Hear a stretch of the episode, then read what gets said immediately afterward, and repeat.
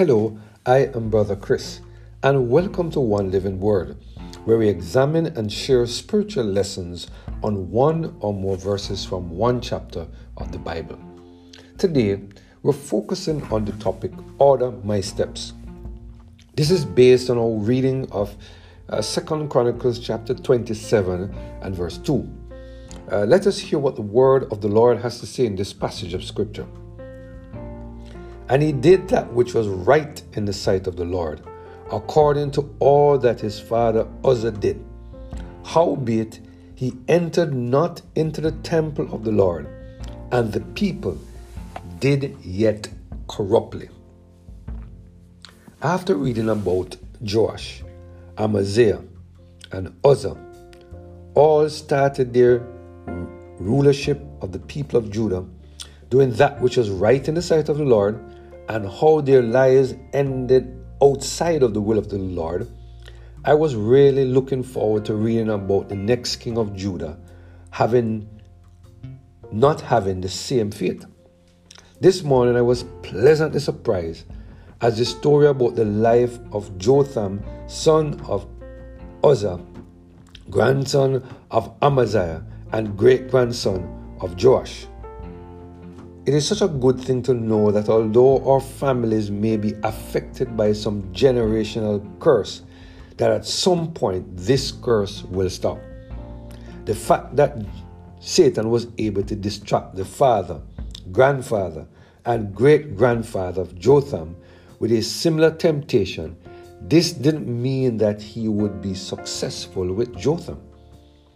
Like his father, grandfather, and great grandfather, Jotham started out the same way. He started out by doing that which was right in the sight of the Lord. He followed into the footsteps of his father and allowed God to take control of his life. In verse 2, the word of the Lord said, And he did that which was right in the sight of the Lord, according to all that his father Uzziah did Howbeit he entered not into the temple of the Lord, and the people did, did yet corruptly. Notice carefully that even though Jotham did that which was right in the sight of the Lord, he didn't enter into the temple of the Lord. Why didn't he feel he need to enter into the temple of the Lord? Matthew Henry provided an answer to this question in his commentary. And I quote, What was amiss in his father he amended in himself. He did according to all that his father did, well and wisely. Howbeit, he would not imitate him in which he did amiss. For he entered not into the temple of the Lord to burn incense as his father did, but took warning by the faith not to dare so presumptuously a thing. Note, we must not imitate the best men and those we have the greatest veneration for any further than we than they did well. But on the contrary their faults and their injurious consequences of them must be warning to us to walk the more circumspectly that we stumble not at the same stone that they stumbled at. End of quote. What a powerful message from the Lord today. We must always imitate that which is good.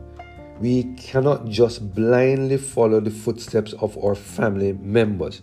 We must do those things which are right and pleasing in the sight of God.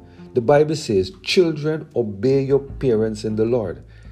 Here we see King Jotham deciding that the fact that there were negative consequences to his father as a result of him burning incense in the sanctuary, that he would not try to do the same thing. In verse 6, we see that Jotham had the same fate as his father. The word of the Lord said, So Jotham became mighty because he prepared his way before his Lord. Although King Jotham became mighty, it was not in the same way as his father. There is one difference.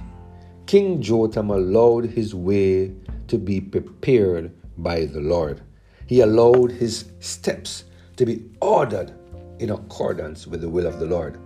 Today, the Lord is reminding us that we should focus our attention on making sure that our steps are ordered in accordance with His word.